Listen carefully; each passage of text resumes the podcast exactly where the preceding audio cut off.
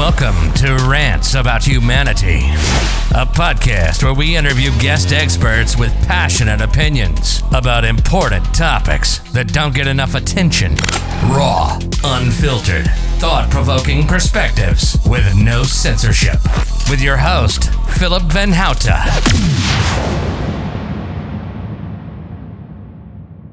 Welcome everyone to the Rants About Humanity podcast. Today I have Mr. Chase S. Joseph on the podcast again. I had him before to talk about personality, and this time I'm inviting him to talk about masculinity. How should I introduce you? A ego hacker, a thought provocateur, a man who bluntly and honestly is speaking his truth despite consequences, which I absolutely love. Maybe I want to start with the fact that you help people with personality, Jungian analytical depth psychology. But when I ask you or when you say what your mission is really about, it's about abolishing fatherlessness. Yeah, it's it, everything. Everything that I do is specifically centered around abolishing fatherlessness, and that that main point uh, is after years of research and reading and learning and trying to figure out what the main problem is with society as we know it. What is the problem with the world? What's the sickness coming from? Why is our race on this path to destruction? And the answer to that is literally a lack of fatherlessness. Everything ties back to fatherlessness at every single point. And the cause not a lack of fatherlessness, is, uh, too much fatherlessness. yeah, too yeah, too much fatherlessness. Yes, but but the cause of that is basically a lack of masculinity. So and that's that's the main problem so my theory is is that if i can outline a pathway for men to reach masculinity and for women to expect masculinity from men then the fatherlessness will work itself out because where men lead women follow basically. Well we're going to delve into this topic. One of the things that you also said like the crisis that we're in right now between brackets the social engineered crisis they needed to attack masculinity. Why? Why is that element crucial into having more complacent obedient people who just follow the narrative? Well, at the risk of sounding like a Nazi, the reason why is because of Hitler. If there's anything that anyone in the elite in the whole world is afraid of, it's Hitler. Because no one in the history of the world has ever done so much damage to elite to the elite than Hitler ever has. Hitler's entire premise, especially when concerning uh, the content that he wrote in the book Mein Kampf, he wasn't necessarily talking about Jews in general. He was more taking it up with the Jewish banksters. That when he was referring to the Jews, he was referring to the Jewish banksters. He wasn't really talking about, you know, just mom pa kettle who had their own, you know, Jewish jeweler shop down the street. It really that really wasn't what it was all about. But then again, you know, he over delegated himself as ENTPs do. Then all of a sudden you have Goebbels and you have uh, Himmler and these other uh, people who basically took it way too far, mass murder, et cetera, and, and so on and so forth. But the original premise, the original design was to hold the elite responsible and uh, that is effectively what he did. Why though? Why, why why was this a driving force? It was because of what happened in the Weimar Republic. Germany did not start World War One. They came in as an ally of Austria during World War One. And then the Treaty of Versailles punished Germany more than any other nation, even though they didn't start the war. And what was interesting about those days is that if you lost a war, you had to pay tribute mm-hmm. to the country that you lost to. It was a tribute system. And this created the Weimar Republic, which was basically this puppet government that ruled Germany and Germany's ruling class. And it turned Berlin into one of the worst places to live on the planet. Berlin. Morally decadent places. Very morally decadent. Like pedophilia was normal and socially acceptable there. That's how bad it was. It was also, uh, women could be purchased for pennies. It, human trafficking was insanely bad in those areas. Disease and sickness was also a big problem. And this is what the Nazi party was actually against. This is how they came to power is because of how bad the conditions were post World War 1. And when that happened, it became a problem. But they came to power and you know, and they had their own false flag of burning the Reichstag building, which solidified Hitler's position. And then they took over Germany, etc. And then World War II was started specifically because the Polish were being racist uh, towards the Germans And the Germans that were living on the Polish side of the border due to Western and Eastern Prussia, there was no direct uh, connection Yeah. between Western and Eastern Prussia, and an important capital, Danzig, was there, Gdansk now in Poland. Uh, Yeah. There were also atrocities happening there towards the German people. Yeah, and they were being rounded up and put into camps, and Hitler declared war to go save his countrymen, and he did. And then, from his crusader sense of justice, because he's an ENTP and a crusader type, he's like, "Oh yeah, so I see you're putting my people in camps. Fine, we're going to put you people in camps." And everyone thinks that the Germans came up with that idea. No, it was actually the Polish who, who came up with that idea pre World War II and was subjecting the Germans to that.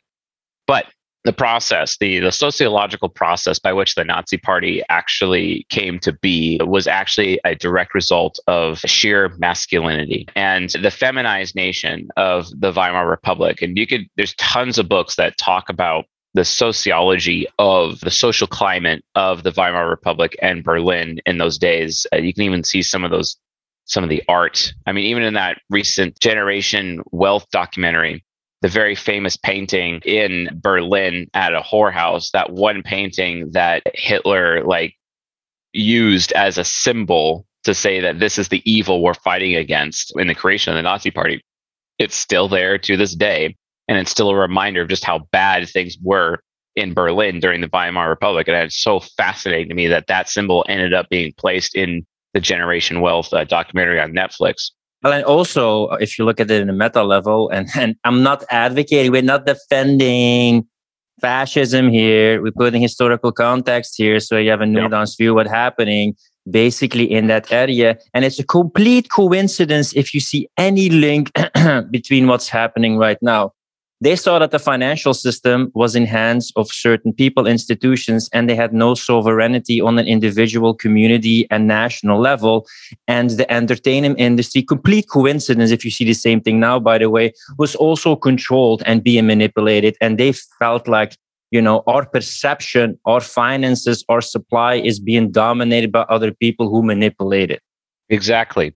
So when the Nazi Party rose to power, they're effectively raising, rising against a very feminine society, very feminist society, spirit of Jezebel type of thing. For those who are Christians that are listening to this, the spirit of Jezebel in the Bible, the Jezebel was a false prophetess, but in order for a man to be part of her entourage, he had to be castrated, basically. And which that's where feminism comes from. Feminism originally was from the prophetess Jezebel, basically. That's why they call it the spirit of Jezebel. And that is, you know, feminism and, how it is even since, you know, the times of the women's suffrage movement and hormone, hormone birth control, HBCs. So based on that social shift, what the Nazi party was actually rising against was the spirit of Jezebel, that feminism. And they did it with a complete polarity approach of we're going to bring in prime masculinity basically into a political realm. And more And- than uh, being against and correct me if i'm wrong being against uh, certain jewish elites they were even more against uh, communism international Yeah, communism. absolutely. They were they were way more against communism. They believed in the nuclear family, which is fascinating to me. And by the way, As- between those two, there's also a tie because you have the Nobel Prize winner Alexander Solzhenitsyn, who is known for the Gulag Archipelago, but he has also written another book about the origins of the Russian Revolution. Interesting book to read that about what he says in that book about the origins of that revolution in 1970. Sadly, sadly, I'm a little ignorant about the Russian side of the war, and I should probably get more educated. But anyway, my my main premise is that the Nazis created a culture of masculinity that the world has never seen before, and it was that culture of masculinity that basically annihilated a lot of the elite. A lot mm-hmm. of the elite were killed, murdered, taken care of, just removed. Basically, they weren't going to allow their central banking system to control their nation. They weren't going to allow their central banking system to have their women be sold as whores on the street for just pennies. They weren't going to have allow the pedophilia anymore, which the belief system, the belief system of the elite, their new belief system comes from the book of the law, which is Aleister Crowley nowadays. But in those days, it was the teachings of Elena Blavatsky. It was the teachings, which Crowley is still based on Blavatsky, let's be honest. It was based on Morals and Dogma by Albert Pike, the writings of Manly P. Hall. But also, even further than that, it's also largely based on the Talmud. And the Talmud even makes recommendations for pedophilia within it. So pedophilia was part of the culture and part of the uh, belief system of the elite. And, you know, some people, you know, as a result of the Comet ping pong drama, also known as Pizzagate, maintain that like, okay, that's still a thing, that's still a problem today. Okay, sure, fair enough. But in those days, it's documented and understood that that's kind of how things were. I mean, even the Finders cult actually gets their ro- roots uh, from that. And if you want to learn more about the Finders cult, I recommend contacting John Brisson and talking to John about that. Mm-hmm. But but the reality of the situation is is that they created a culture of masculinity in order to challenge the out of control feminism within the Weimar Republic. And this is the main reason why masculinity throughout the world, especially in Western society, is not allowed to exist. It just really is. It's not allowed in church. It's not allowed in schools. It's just it's it's constantly being destroyed. And also, if you're a white male at the same time, if you're white, if you're a white male, you're you're even worse than scum because guess what? It was white men who created the Nazi Party. So the elite fears the Nazi party. The elite fears Hitler. The elite fears National Socialism and these things. Now, I'm not making a case for National Socialism here, but we do know they fear something. And the thing that they fear the most is masculinity, because masculinity is the only thing in the world that can actually put society underneath its boot. Whereas the elite who rules society, society basically rules everything. And they have women worshiping society because society gives women the feminism and the feministic powers that they get, like how the fact we live in a child support era instead of a family era, or how the fact that women have almost no uh, legal responsibility for for anything, basically.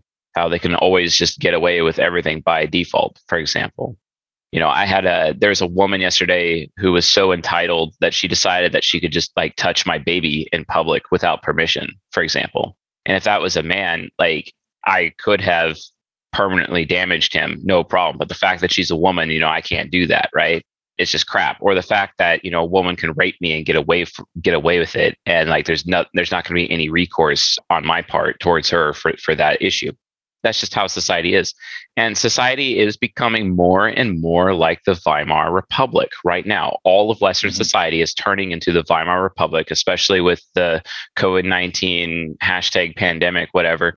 And like it's it, it's just getting worse and worse and worse. But this is why masculinity is being destroyed. This is why we have rampant fatherlessness all over the world, is because of Hitler's example. They don't want a political group that is centered around the ideals of masculinity, not really the ideals, but the the praxeology of masculinity, if you if you would uh, say it that way. They don't want masculine men because masculine men are the only people on the planet who have the power to put them underneath their boot. And that's why you know, for example, social distancing, etc. Social distancing is. I mean socialist oh, distancing? Yeah, socialist distancing. yeah, what, whatever that is, preventing people from organizing or having conversations. They can't go to the bar anymore because bars are where rebellions start. Basically, I mean that's that's where Hitler started National Socialism. He just got up on a soapbox and started preaching about how stupid society was and how much beer halls, it. right? The beer hall putsch, beer halls. Yeah, yeah, yeah. The beer halls because like he from his standpoint, it's like, look, I fought in World War One. I, I'm a very decorated officer. When mm-hmm. even when I was injured, I still went out there and saved my men, and then went back into the hospital because he got injured. He got shot basically, and uh, he they put him in the hospital. And he's like, I need to get back out there. I need to get back out there. I need to I need to protect my men. I need to protect my men. And then he left, disobeyed orders. He left went out there, saved his men, and then came back to the hospital. And you know, he was he was probably one of the most, if not the most, decorated soldier in the German army in World War I think War got the highest decoration for uh, bravery that's possible in, in German army. But we, we reached such a crazy stage that you have normally uh, women and children first. And even then, some feminists would explain like, yeah, but that's his privilege. I mean, I came back from Sweden and the, the propaganda there is insane. I went to see a ship from the me- uh, medieval ages and all the crew died, which are all men. But then you still need to have a little hall there in that museum about women's rights. It's like everywhere. It's like women had it so bad in the Middle Ages. Yeah, but what about all those hoplites and men who were dying for their country and, you know, like starving and feeding their families? It wasn't just like the elite were just men eating grapes and having tons of slaves yeah. and the women being abused, right? Yeah, and that, and that's why I talk about you know the cheap, fast, or right model. Men are cheap because they are the expendable sex. Women are the most biologically important, so they're put as the top priority. Basically, this is what I love what you said. Like women, uh, men are by nature valueless. They have to create value. Women have yeah, inherent value. They are born without value. Women are born with all the value. Men are not born with any value. Men have to create value in their lives, and they do. And then women have to work to preserve their value because you know, as they get older, they lose value. They they lose their value. They don't, you know, when they're about when they're in their 30s, their fertility drops big time, which is so funny watching women spend so much time on their careers. They're spending all their fertile years. And then I, I totally agree with what you said, right? And man, this will be like thought provoking, but it should be. The best choice is that, hey, women, until you're like 24, get two degrees if you want, then find a guy who's older who can provide for you, raise two or three children until, you know, the children are old enough, and then go for your career if you want to. But I have a provocative statement and I said it like, listen, and maybe you're the same. I don't give a fuck about women in career. I don't give a fuck about the status. If you either. wanna, if you wanna do it to save, like that's fine. I'm I'm happy for her. If she happy doing it, that's fine. But like the status or career or ambition a woman has, for me, that's completely irrelevant in a partner. Yeah, when my wife and I were just discussing getting married, I I basically told her that I don't really care about her career or her job. It doesn't mean anything to me and it's not a priority to me and I'll never care and that's it. I just I just don't and I've never cared. And she actually took issue with that mm-hmm. initially and then she cared so much about having her job. She even had a baby and then like still wanted to go back to work. But then after going back to work, she came home crying about oh i really miss my baby and i'm like yeah mm-hmm. welcome to being a woman and it's okay to be a woman. You don't have to be masculine and if you're so masculine you're just an ugly person anyway you know? Maybe you can explain a bit the average path that women take nowadays in their 20s and 30s and just tell the honest truth about what the path is if a woman doesn't in your terms and maybe like explain why this is important to humble herself.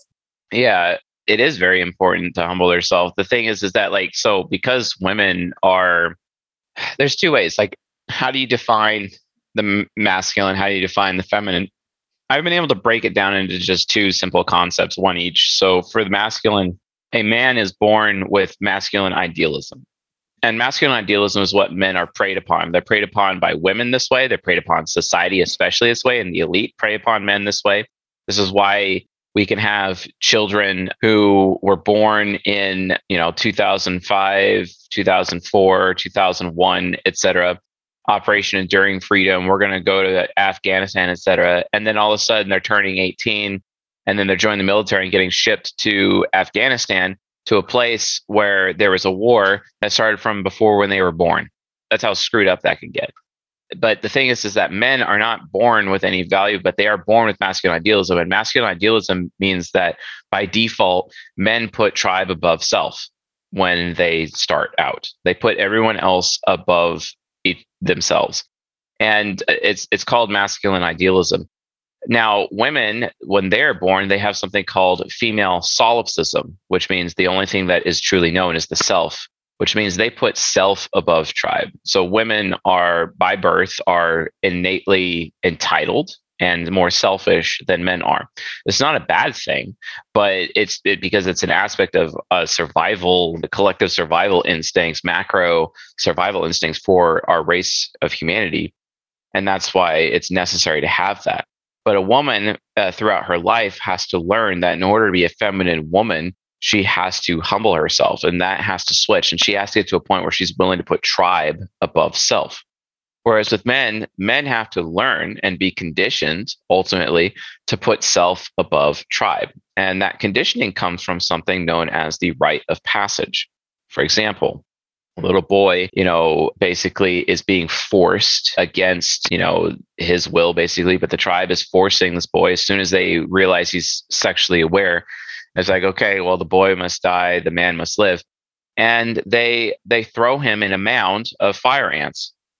Basically, they dress up in black at night and make themselves look really scary as if they're not from the village. They go pick him up mm-hmm. and they go take him to a big mound of fire ants and they in, in the middle of the night and throw him into a pit of fire ants, basically. And you know, there's a chance that he's going to die. And then they abandon him there and then they leave. And that was literally society. Society took him and threw him in the darkness and left him for dead, basically. you know, if we're talking metaphysically. Isn't that also because I know you were fat, like humongously fat? when yes, I, I, I, used to weigh 300 pounds. It was insanity. Do you think bullying is necessary as an initiation rite for men to learn how to stand up for themselves? Yeah, I mean, technically, yes. I mean, there's no different than what happens in a locker room. Men, it is written as iron sharpens iron, so does one man to another. Having that sharp iron is necessary to do that. A lot of people have a hard time with bullying, but as long as it doesn't like cause permanent damage, I mean, it can be it can be a good thing. But the thing is, is that boys will be boys. Well, that needs to be respected. Men will be men. That needs to be respected. Male space has to be respected. And it's not up to women, and women run schools, right? And it's not up to women to determine what's okay for boys and what's not. You know, it's it's it's not okay. And because men have been so disenfranchised by society, accused of being rapists, accused of being pedophiles, accused of this, accused of that. They have no interest in becoming a school teacher anyway because it's a thankless job.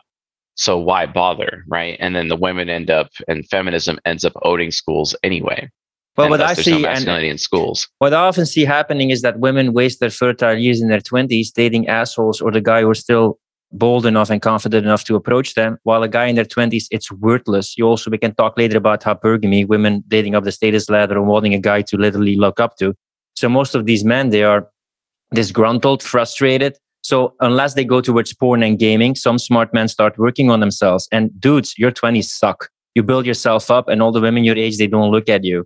But then the scale starts changing because those women between 28, max 35, their ovaries start, start like and then yeah, sometimes they get like, you know, the alpha deed and the beta, the, the alpha seed and the beta need, you know, that sometimes they go for a sucker who then becomes, you know, their boyfriend, husband, and then sometimes they divorce. The child is only six months, a year, three years, etc. Happens a lot with women between 28 and 35.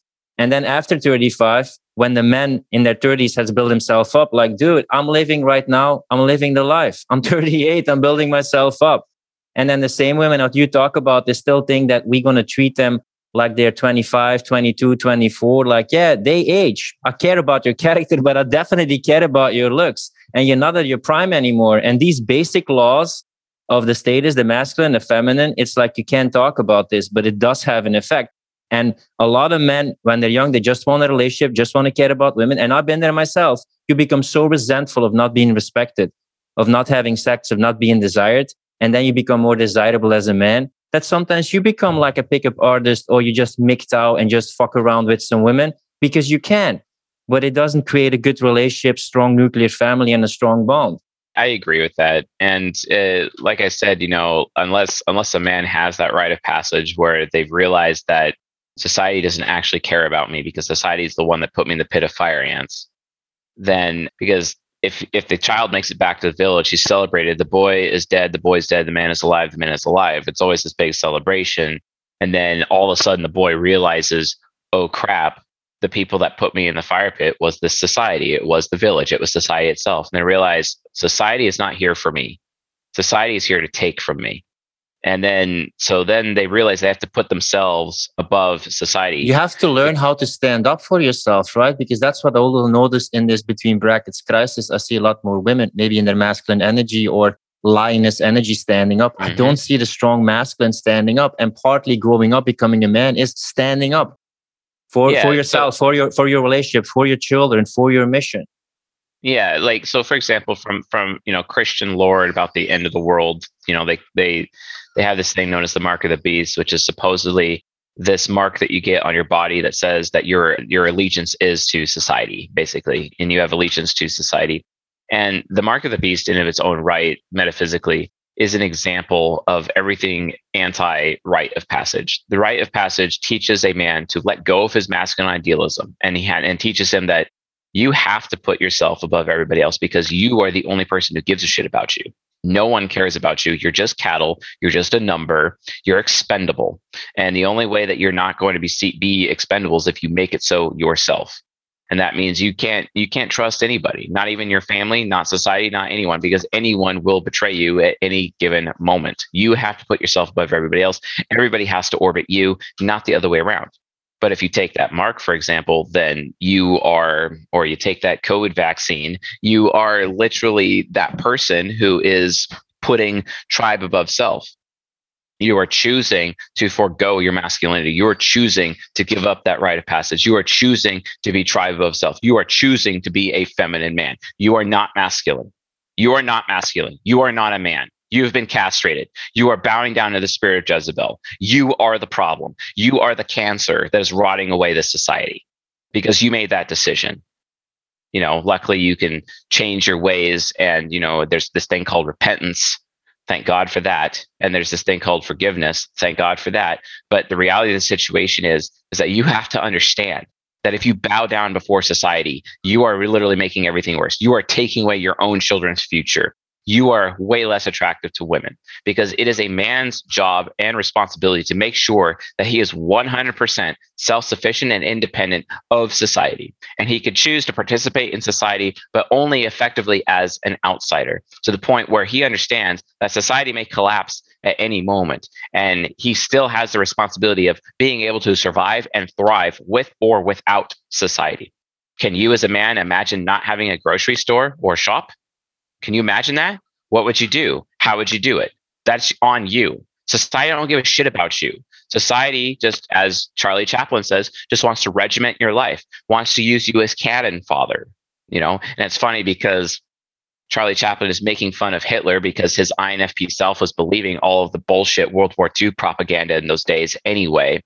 And he was actually part of the problem. But the truths of what he was saying you know, and, he, and he's making fun of Hitler while he's saying it. They're exactly the things that Hitler would have said all along.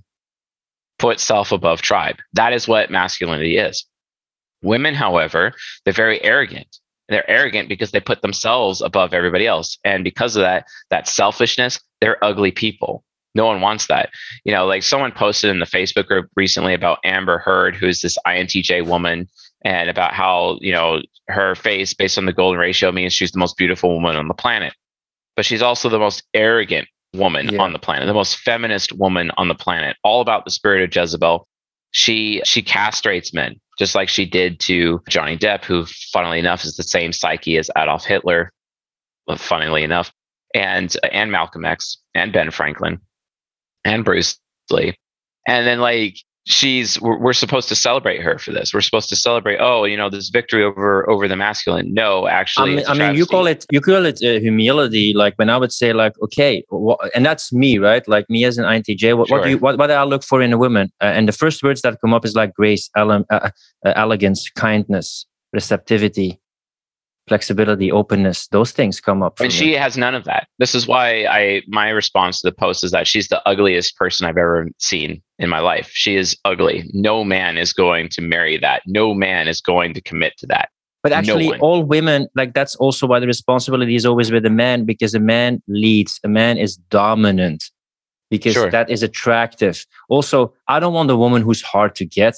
Like, I don't care that my woman is hard to get but a woman what is hard to get means that always that man has some empire to build. Other people look up to him. So that makes yeah. him hard to get. So that is what makes a woman desire a man. That is why you have hypergamy yeah. that they date up the status level or you always want to build your empire so you know other people look up at you. That is what women desire and they want to negate that reality. But you will almost never see a successful woman be with a plumber or she just fuck him for a while and that's it. But i see a lot of five figure earning business owners who are female complaining that they don't find a man. Well, it's simple. You're looking for a more successful man. That pool is so small. Those guys have so many women to choose from. They can just fuck around that it's very hard to find a guy like yeah, that. And you as a woman to. that got to that point is probably 40 to 50 years old, well past your expiration. And you're sorry, you're going to have to look for a man in his 60s and his 70s. And that's the reality. Like, you know, I know a 50 year old who's, who has sexual relationships with women who are in their late 20s, uh, early 30s. So there's a 20 year spread. I know a six year old, same thing in their in their 40s or late 30s. Again, it's a 20 year spread. So you got to understand, like if you're a woman, you're listening to this. As soon as you hit your 30s, the men you should be with are 15 to 20 years older than you. And you know what it. I hear a lot about women and, and also women that I meet? They love a guy to provide because then they can let go. They feel safe. They don't have to hold on like they can do what yeah. they want but they can release they can let go. All that pressure all that performance it's not on them anymore and they find it wonderfully freeing when they have that feeling. Yeah definitely. I mean my wife even made made that point you know recently and like I said, you know, I didn't care about her career or care about her having a career, and she didn't really care about. She didn't even know what she cared about until all of a sudden she leaves our baby to go work, and then she realizes how dumb that is, and she's didn't. She doesn't want to do it ever again. And then, because I remember like early on in a relationship, I'll never be a stay-at-home mom. I'll never do this. I'll never do that. And I'm like, whatever. I understand She's your also the most masculine type. she's also the most masculine woman out there, but she's still a woman, you know. And it's like, okay, yeah, whatever. I'm just like thinking to myself, you're so full of shit and you have no idea. You know, this Yeah, is yeah. what I mean that I like about your theory, which also makes it a bit nuanced because we talk about the poles of like masculine and feminine. But one thing that I like about your way of approaching personality, you work with interaction or conversation styles. If Linda Berens doesn't like that term, the temperament styles, uh, that's you have a kind of masculine traits in the types, like giving people an experience. SE is more masculine, being direct and more assertive is more masculine. But just despite that, doesn't mean that you can be feminine. But for instance, ESTPs, ENTJs, INTJ women, they're more masculine in general. So they need more practice. Oh yeah, they they absolutely do need more practice. I mean, the best example is like I'm an ENTP, which I'm an extremely feminine type, versus ESTPs, which are very masculine type, right?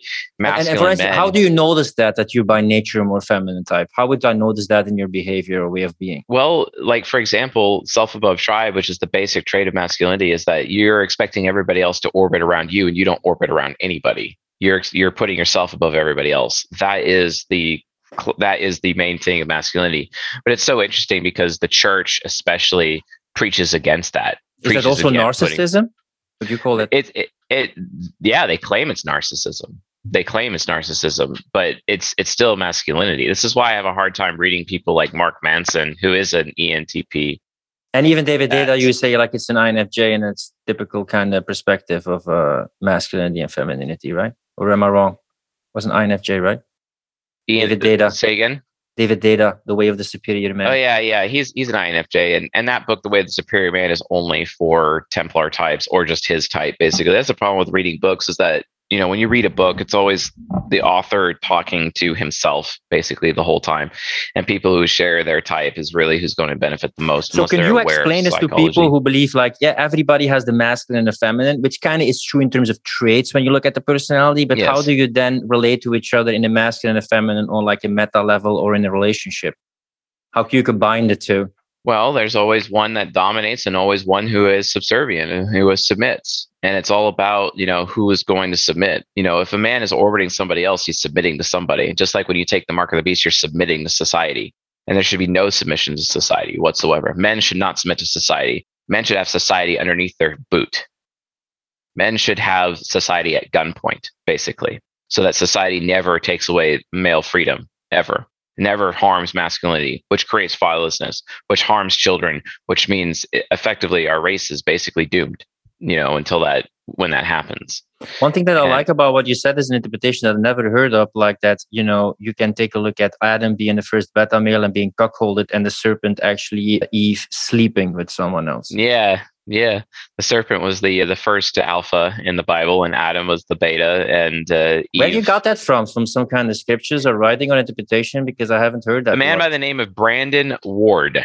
Brandon Ward at his blog worldeventsinthebible.com and then click Bible studies and then just scroll down a little bit and then just he's got his study on the beginning and then also the Garden of Eden and he has a completely different approach to, you know, to biblical knowledge because he'll use Strong's dictionary, Strong's concordance, etc., which obviously have their own flaws. A whole and then blueletterbible.com, which has all of the different manuscripts that are available, except for what's in the Vatican, of course, to be able to compare and contrast and make draw conclusions from. And he came up with these conclusions basically as near Because as Adam pretty much is a beta male because he had inherent words or without any self determination. And then as a punishment, he had to toil the earth, you know, and women had to Yeah, yeah, the burden so of had the, masculinity. the burdens of performance.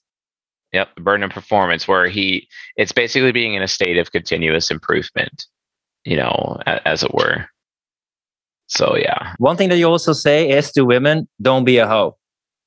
yeah, yeah. Don't be a hoe. Don't be cheap. What does a cheap woman do? don't be a cheap. Yeah. So like the problem with women is that like they don't understand that they're like, oh, it's so demeaning that you think this of us. And it's like, it's not that I think this of you. This is just reality. Women are basically a product. They need to see themselves as property. And I, and I don't care how misogynistic that sounds, because the reality of the situation is if a woman is being a hoe and giving herself away cheaply, it makes all of the women in her immediate circle also cheap basically especially especially from a male perspective because if you get to a, a, group of like five girls who are all friends and you sleep with one, chances are you're going to sleep with all of them because of something known as what Andrew Ryan calls the bachelor effect. It's also called mate choice copying. That's the actual scientific term for it. Mate choice copying is if a woman sees you with another woman, that other woman has vetted you already. Therefore, that increases her desire for you. This is also an example as to why women are pre programmed to accept poly relationships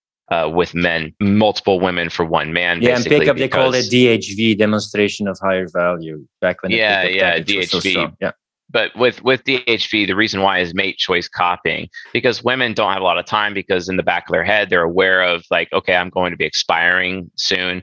I have an expiration date. My fertility is not always going to last. It's always just this subconscious thing that nags at them constantly. Yeah, kind of and, like if everybody else thinks it good, it might be good. And men think like, hmm, let me find out for myself. A, a man by itself who thinks for itself is like, let me find out for myself if it's good. Yeah, let me find out for myself. Yeah. So so if you if you are desired by women, you're basically pre-vetted. If you're with a woman, you're pre-vetted. This is why, like, you know, when I like when I very first got married for the first time, you know, women were after me a lot more than than usual. Whenever I was in a relationship with a woman, other women came after me, etc. Like there was one point in time in my life where like I was in a sexual relationship with three women basically simultaneously because of that. You know, it just it just keeps adding and adding and adding and adding because of mate choice copying. If one woman vets you other women are like oh that man's already vetted so i wonder what i can do so the point is is that that guy could go through that group of five friends very quickly but the problem is is that it also can make those women look cheap and it's just like having a homeowners association where you have a bunch of homes in a neighborhood and if one person is not doing their grass right, if they have a bunch of junker cars in the yard, it reduces the value of the entire neighborhood. And women need to see themselves that way. They need to think of themselves in terms of value they need to see themselves in terms of a product or a property. And if they don't see themselves that way, and then they're basically being masculine. And that's that's a problem. But sometimes the property goes up when the demand is pretty high. But one of the things you say is, and I want to delve deeper because I want to explore this topic that you say the most valuable woman is a virgin. Yes, the most valuable woman is a virgin. That's correct. So if the, the sexy, the sexy, healthy virgin who is who has deference and who is respectful, that is the highest value woman out there. And there, the, there is the highest demand for that woman. But as soon as she gives up that virginity, her value goes down. And every single man she has sexual relationship with afterwards, her value goes down. There's even studies recently talking about how women retain DNA of every man that they've ever had sexual contact with. There's also there's also epigenetic science out there that suggests that if a woman is pregnant and if she has sex with multiple men during the pregnancy, the pregnancy actually adjusts to a different genetic profile based on all the men that she has sexual relations with, et cetera. So what if I'm bottom, a man who can who can sleep around and then I'm with a virgin, but I don't know if she's good in bed and if she's good sexually? I mean, do you then think like you can make every woman like please you sexually and just educate her? Yeah, it just requires it, it just requires communication. That's all it is. I mean, here's the thing too. Like if you want to increase a woman's capability in the bedroom with you, all you have to do is give your attention to other women. And then that drives them crazy. And then all of a sudden that hot spider monkey sex is back you know like that that's just that's just kind of how it is. When a woman gets married like her she lets her body go uh, the frequency of sex goes down the quality of sex goes bro down. this is the thing that i see in belgium and it annoys me the crap because i mostly see like men women they they they are attractive until they have a baby and then they wear sneakers they wear i mean i get it like post you know yeah they just, they just takes, don't it care. takes a while. They don't care about their hair they don't care about their looks they don't care about their smell they don't yeah, care they how you dress. It's like they... i got my child so you just appreciate me so who i am yeah, but yeah, also like how you look. Appreciate yeah. me for who I am. Yeah, yeah. Love me for existing. No, well, my wife had a child, and best, and she now is the best she's ever looked in our entire marriage. She takes care of herself. Her hair is not falling out anymore, for example, because of all the stress that she was having to go through. Uh, you know, and she's she's a lot healthier. She just looks better in like every single way. And and that's just her looks too. But like she, she's also like cognitively, she's hella improved. She's doing a lot more research. She's also a lot more responsible as a person in general. And she did that thing that you said where she just lets go. She just lets go of, you know, okay, I'll just I'll just let my husband handle it. You know, like having that whole point of view and I could just focus on what I should focus on, which is our son, you know, and and that's and that's great. Like she can do that. Like and it's and it's better in the long run that she has that attitude how did you make an ESTP woman as a, as a basic thing? I would see an ESTP woman doing CrossFit and having a six pack and crunching it and exercise and going to the gym and being very masculine, be able to just, just, just be open to these teachings.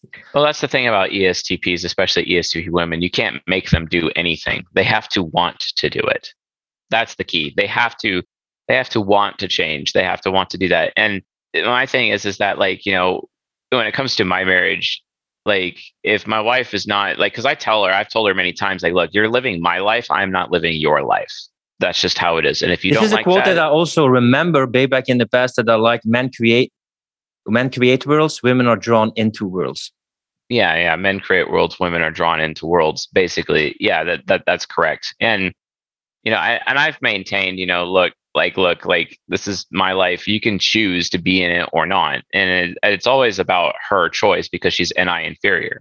But she always makes that choice you know because like for example actually last night there was uh, this woman who was after me basically and she got to have a front row seat to watching this woman attempt to uh, get with me etc and see that's the thing about like that that women just need to understand like look like if you let your husband leave the home hungry or horny the hoe down the street has her legs open and she has a pie ready. So you might want to like watch yourself you know?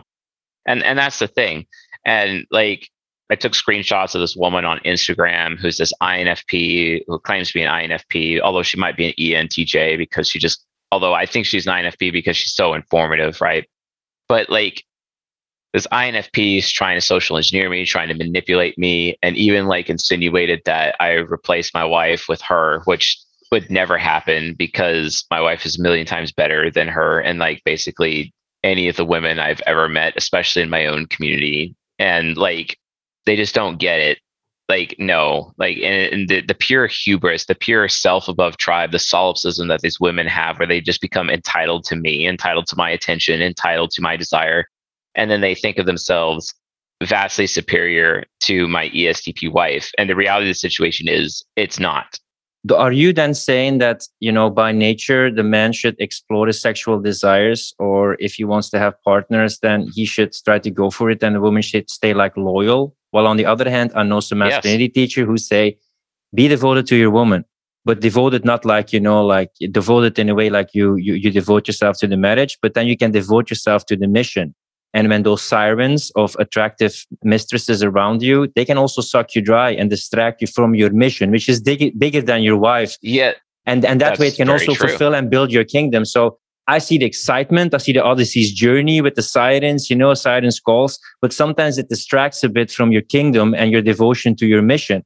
So when you have a queen by your side, you can also have more energy to put into the world and make an impact. How, how do you relate to this? Because sometimes I feel in your writings and what you say that, yeah, a man should sleep around. Yeah. Like, yeah, because a high value man is always going to exercise his sexual options regardless. That's just who he is. That's how he's going to be. I mean, like for myself, like I always, in the back of my mind, I'm always aware of all of my sexual options at all times, just because it's also a wise thing to do. It's wise to keep track of that because the most dangerous thing to a woman is a man who understands his own value, basically. Isn't that difficult then that people listen to you? They say she's Chase sitting there with his wife and they hear him talk about, oh, men should fulfill their sexual desires. And these women think, like, hey, hey, hey, let me try. Oh, I know. That's it's so funny because actually an INTJ friend of mine told me that last night. She's like, uh, like all of a sudden, like these women think that they have a chance with you, and I'm like, no, they don't. They don't have a chance. And she's like, no, they don't. It, it's it's ridiculous. I mean, even she was like, you know, coming to the defense of my wife and saying like how awesome my wife is compared to like any other person within like my own community and how they're just again the hubris man the, the the superiority complex the god complex the the i'm better than everyone else thing with these women. And i get that they're just doing mate choice copying. I get that. But the reality of the situation is is that like a high value man chooses his woman because I hear you talking about this, but on one hand, I say like, yeah, Chase likes a piece of some attractive pie, but on one hand, I feel your heart is with uh, your partner, and I hear the same thing with Rollo Tomasi that he says like, yeah, sleep around and a man high value, but he's also devoted to his wife. Right. Well, there's there's also another reason for that, and the Apostle Paul talks about this in the New Testament. Actually, is like you know, look, uh, a man should only have one wife if he is a leader in the church, basically, because he can't focus on the things of God if he has to focus on the family constantly. And that's literally where that comes from, you know. So, and you say the future of uh, humanity is polygamy. Yeah, it, well, yeah, it, it is our past, but it's also our future. So, beta males, you know, the low value males who are not in their 30s, for example, they're going to have to submit to open cuckoldry. If they want sexual access, they're going to have to have uh, open cuckoldry, which means they're going to have to allow other women to have sexual relations with other men whenever those women are inclined. Doesn't matter. Although when a man gets into his late 30s, however, the script uh, flips, and then that man basically has the ability to have multiple committed sexual relations with multiple women, but they are only allowed to have sexual relations with just him unless and if she wants and if they want to have a sexual relationship with anybody else. And you also by the way have a statement which i want to check to combine the two is sure. never chase her but replace her. Yeah that's not my statement. That actually comes from myron gaines from the fresh and fit podcast but and yeah, at the like, same time you also say only settle with a man advice to women who is willing to lay down uh, his life for you. How do that, you that's correct that's two correct. Statements? so i I combine both these statements because like replace is probably not the best word to use, but never chase a woman. It's more like, you know, if your woman is like, because it is written, you know, better for a man to be on the corner of his own roof than to be in the home with a quarrels, quarrelsome and disrespectful woman, right? That's, that comes from King Solomon in the book of Proverbs. Devotion and commitment on one hand, which is also a man, like, you know, be a man sometimes like stick to something you know commit sure, to something sure. but the other part is like don't tolerate other things and keep it open and replace her so i'm looking yeah, at yeah. how, how well, do you the, combine these two but the word replace is not that because what what it really let's look at the actual like the word is replace but look at let's look at the actual concrete action what's actually happening you know don't chase replace so if your woman is behaving badly like for example if your woman doesn't have sex with you for a week it's funny. My my my INTJ friend, who is a female, tells me, "Yeah, like if I was going to do that to my husband, it's incumbent upon me to buy him a hooker." She understands that that's her responsibility to facilitate. This is why, also, like in certain circumstances, if she was like, you know, in a in a in a bad state of health and not able to meet her husband's needs, she's going to find another woman and recommend that woman to him. Basically, be like, "Hey, you know, here here you go for that reason. That's that's like that's the opposite. You know, it, it's still a good thing, but the opposite point when you look at or that's the the female perspective, but the male perspective is like, okay, well, if you're not going to meet my needs, I'm going to go find someone who will, and that's how it is. Because to men, like how sexuality works for men is that like men, you know, we feel like we got to go to the bathroom, so we just we go take a piss. We feel like we got to piss, we got to take a piss. Well, we feel like we got to fuck, we're gonna go fuck. That's just kind of how it is with us.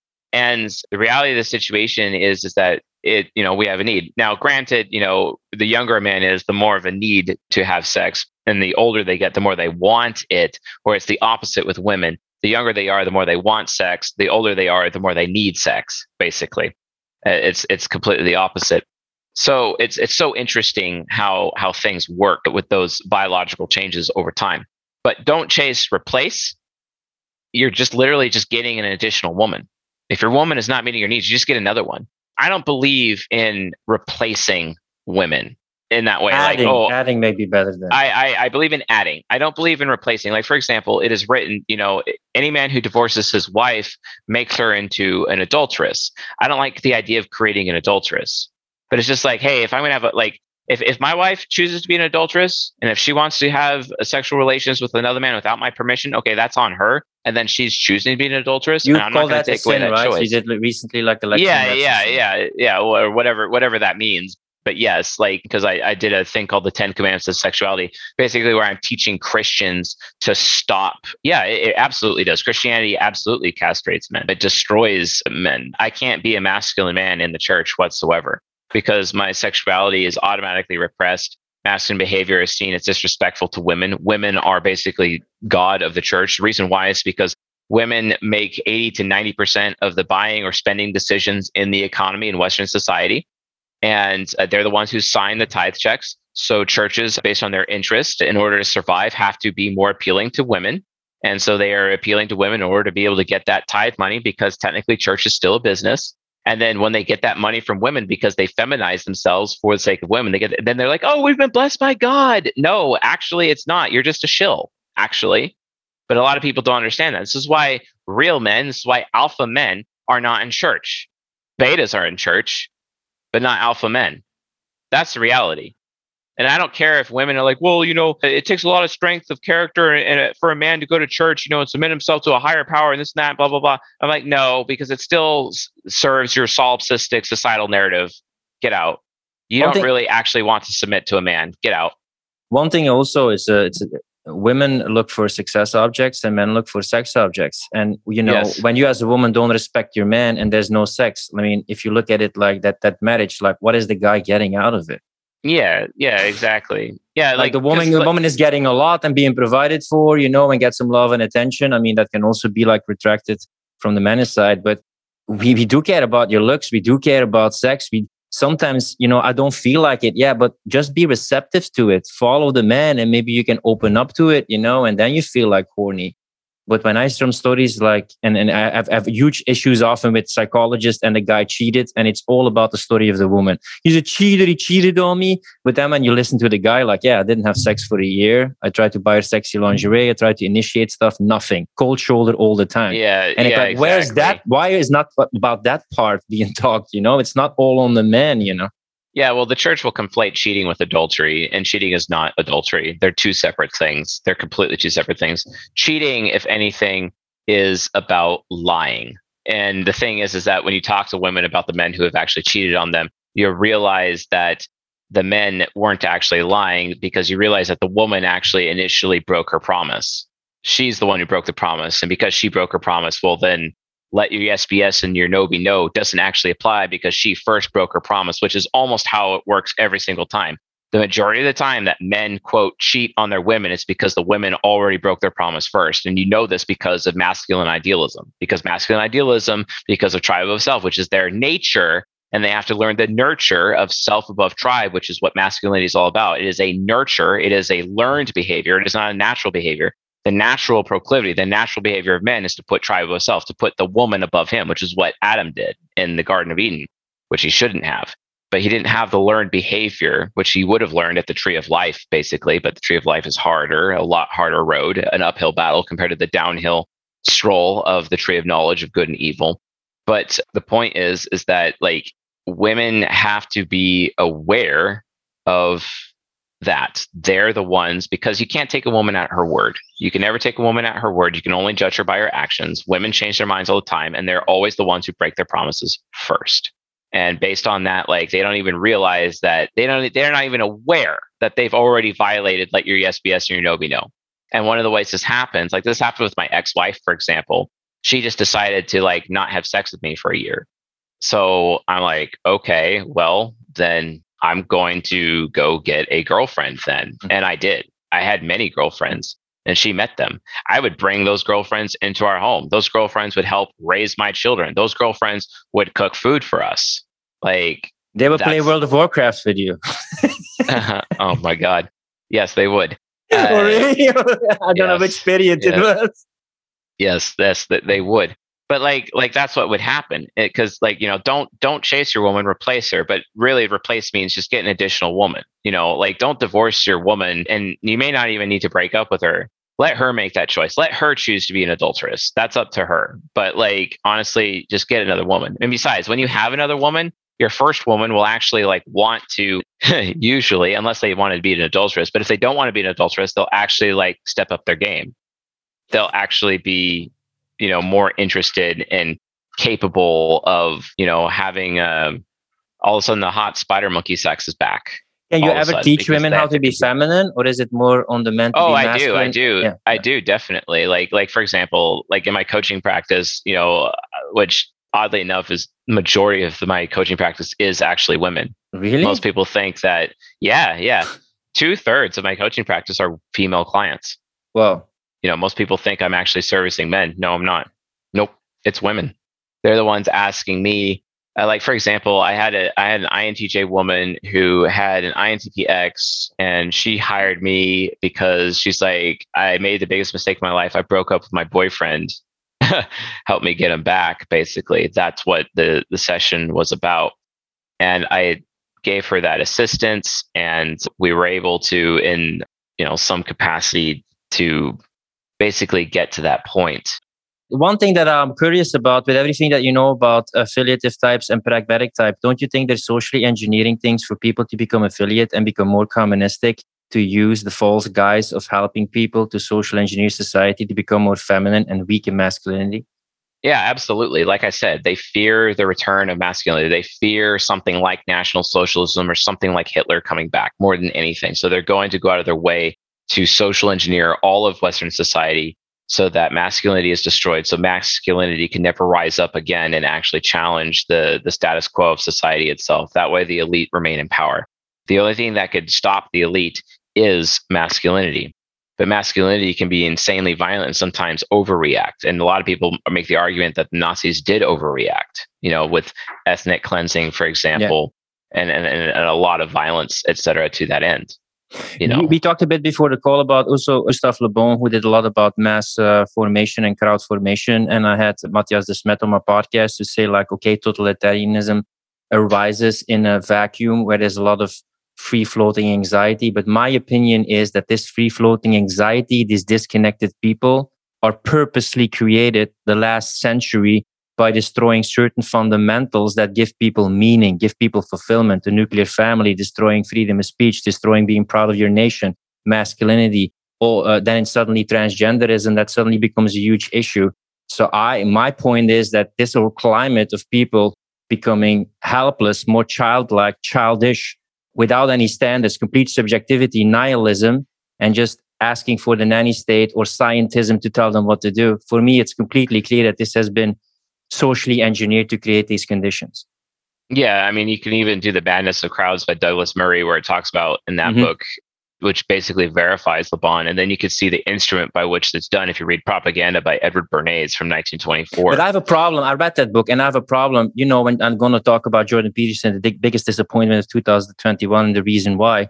But for me, these people talk about low level issues. They talk about, oh, right. immigration is suddenly there. Read about the Kalergi Pact, you know, oh, suddenly freedom of speech is there. Oh, suddenly transgenderism is there. And they talk about this. But I, I, I don't agree fully. But if you read David Icke or other things, you read like these are essential puzzle pieces needed to destroy society, destroy connection, destroy foundations. And they keep focusing on like one low level element but it's right. like they're not wanting to discuss like this is just a puzzle piece. This is purposely created. You're not looking up what purpose this is serving.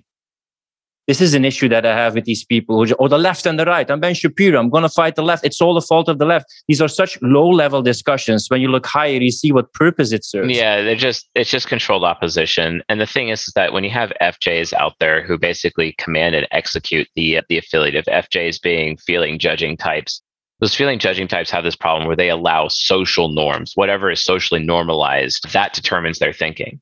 And then all of a sudden, you know, wearing masks and social distancing and vaccines are now all of a sudden socially normalized. And then they start naturally defending that, even though they never actually verified. They never verified. They don't even do the research. I, like I have an FJ in my life who's like, hey, you know, just because there's dots doesn't mean you should connect them. And I'm like, well, why? Why not? Yeah, somebody know, asked in your that? group, how can you embarrass an INTP or challenge an INTP? And you know what I said? I said, say? make them practice what they preach. yeah, well, that's the thing. Like, I also get crapped on by my audience for like quote not practicing what I preach because they and it's usually from women who are upset that I'm so devoted to my wife and I won't consider taking on these additional women so that I can have like my own harem or whatever. And I'm like, no, because a high value man is going to choose his woman, and they they they expect me. They accuse me of not practicing what I preach because I won't unite myself with them, etc. Because I won't find value in them because I don't I don't think they're valuable. And it's just like no, you're not. Like you're not special. You're not like no, well, so just- many people. I talked with John Brisson and and and also stuff like you also said this before, and I'm going to tell you what my issue is with Jordan Peterson. This is the guy who studied totalitarianism for 25 years. Speak your truth. Tyranny will not prevail as long as one man speaks his truth. During all the podcasts, he's not talking about what's going on. He doesn't see like the totalitarianism that's going on at the moment. He speaks about personal responsibility, but he, he's been addicted to benzodiazepines for so long, which is complete opposite of taking personal responsibility. He calls his doctor, daughter Mikhaila Peterson after Mikhail Gorbachev. Okay, he can say that he opened the Iron Curtain. Okay, that's fine. His house is full of communist paintings. It's like I'm against Hitler, but my house is full of communist paint- paintings. He worked on the memo, the Sustainable Development Goals by the Trilateral Commission, which is one, one of the evil organizations in the world. So I'm like, dude, you've been preaching so much, like, you know, don't do the expedient thing, stand up with your shoulders straight. I look at his rules. He's not practicing them at all. He's not practicing at all when it really matters. And there's so many people, false idols. People sometimes also say this about the Weinstein brothers and other people. I learned this from John Brisson, and he said to me, like, dude, there's a lot of people on the middle level that that actually care, but on the high level, there's a lot of shills and a lot of people are false opposition, which was a huge disappointment for me, but a wake up call, I guess. Yeah, I mean that's e- that really either is Jordan Peterson and he is a globalist, or he feels trapped and has a lot to lose in his mind, and therefore serves his masters. Like either way, it's not good for us, and either way, he would basically be a liar to a point. And I'm not saying like a liar is in what he's saying is either false or deceptive. I'm talking like he's and maybe not a liar, more like more just dishonest because Mm-hmm. being a liar versus being dishonest are two separate things actually I, I think it's a lack of authenticity maybe on his standpoint but i'm not here to defend that globalist. I don't appreciate or value you know some of the things that he's done. And even Rollo Tomassi in volume four of the rational male calls him out as like this neo patriarch that everyone is being suckered into and social engineered to believing like you know he is the men's typical daddy I, I feel a lot of times they capture for. the imagination of the right or conservatives or the masculine, and then they capture it, and then they just keep them occupied. You also had this with Stefan Molyneux. You have it with Ben Shapiro. But when it really comes down to fighting for freedom, speaking your truth, they keep a bit like the debate on the fringes. Yeah, exactly. Well, the thing is, is that everyone's spending so much time paying attention to the soapbox, but no one's paying time any or attention looking at the ballot box. What happened to stopping election fraud? What happened to the judicial box? What about the court? What what court cases where freedom is being defended in court? Where is that happening? What about the ammo box where Jay Stark was recently killed, and he's the guy who created the FCG9, which is a, a 3D printed nine millimeter automatic weapon, you know, or repeated re- repeat fire weapon. I guess it could be a semi-auto, but regardless, like you know, what about those things? That's what needs to be talked about. Everyone's too busy worrying about people like Ben Shapiro to actually like understand that there's anything valuable out there for freedom. You know, the four boxes of liberty are there, but everyone's so focused on the soapbox that no one's paying attention to any of the other boxes. One of the last things, because in the future until 2030, you have the sustainable development goals, and everything you read there, you should just translate like, okay, abolish poverty. We will take care of the financial supply. Oh, reduce fishing. We will take care of the fish supply. Like make make housing affordable. We will take care of the, you know, we can take control of the housing Yeah. supply. You know, like control cyber attacks. We we can take control of your digital data. So we see more and more this iron grip tightening how do you see the i know i asked it to you also in the previous podcast but you mentioned it a couple of times like in your se demon voice like war is coming Yeah, it is coming. War is coming, and it's inevitable. I mean, if you were to look at you know force four horsemen of the apocalypse, we already have uh, pestilence and famine right now, but war is just around the corner, and war is coming. War is inevitable because the more they tighten, like for example, California, the state of California is mandating vaccines for children. But then you have places like Taiwan where deaths related to the vaccine exceed the deaths for COVID 19 deaths. Mhm. Wait a minute. You see, like that, that's an actual statistic that you can look up. That is a thing. And based on based on that, no one's willing to want to take the risk. And if people like if if the California state legislature is not careful, the crazies in their state will eventually hang them from trees. War is coming. It is it is inevitable. And it could be internal civil war here in the United States, or it could be from a foreign power. It doesn't matter, but war is coming. It is inevitable, and it will be here. And guess who the women are going to run to when it happens? The men. And then the men will look at them just like Rorschach does at the very beginning of uh, Watchmen by Zack Snyder, mm-hmm. etc. And like, you know, they're all going to reach, cry out for help, and I'm going to say no. And those men are really, literally just going to abandon those women. It's like, I ain't going to fight for you. Nope. I'm not going to fight for anything. You know, not not for you. I'm going to fight for myself, and that's it. That's just it. That's reality. That's the way it goes.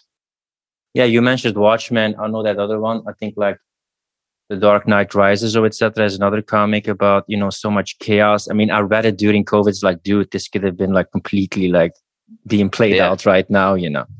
Yeah. For people who want to check out more about the stuff that you do, where can they find out more about you, the apps, books, articles? Oh yeah, just just csjoseph.life, and then you can go on the YouTube, watch free lectures, or you can listen to our podcast. It's on Spotify, for example, or everywhere, even Apple Podcasts, the CS Joseph podcast. And uh, I talk a lot about Jungian analytical psychology and intersexual dynamics. Those are my two main topics. Topics about, you know, politics or freedom or, you know, conspiracies or, you know, things of the nature of this show. I don't really talk about very much on my content. It's usually when I'm invited to other people's shows and they want to talk about those topics, then I'll talk about that. But the reality of the situation is in terms of my own community and what I have with my own stuff that's out there, it's really just about eliminating fatherlessness and bringing back masculinity. This is the last question that I have for you. What made you delve deeper into this topic? Because I know a lot of people they grow their audience in YouTube and they become addicted to the likes and they don't want to polarize and the fame gets to their head. You actually became with the latest lectures more polarizing it's really just the gloves came off. I just got so sick of society and so sick of the problems and so sick of women and so sick of weak men and so sick of strong women that it's toxic and I'm tired of this toxic environment. So the gloves came off and I just don't care. I just don't care. I'm just going to tell the truth regardless of the consequences. And if people agree with me, great. If they don't agree with me, I don't care. I don't need numbers it's worth it for me if just one person is listening, just one. And it only takes one because one man can make a difference. That's all I actually care about. I don't have to deal with all of this other BS. I just don't. And I don't want to live in a society where my children, especially my sons, are going to be inheriting this horrible society where like they're literally treated as third class citizens. Not interested.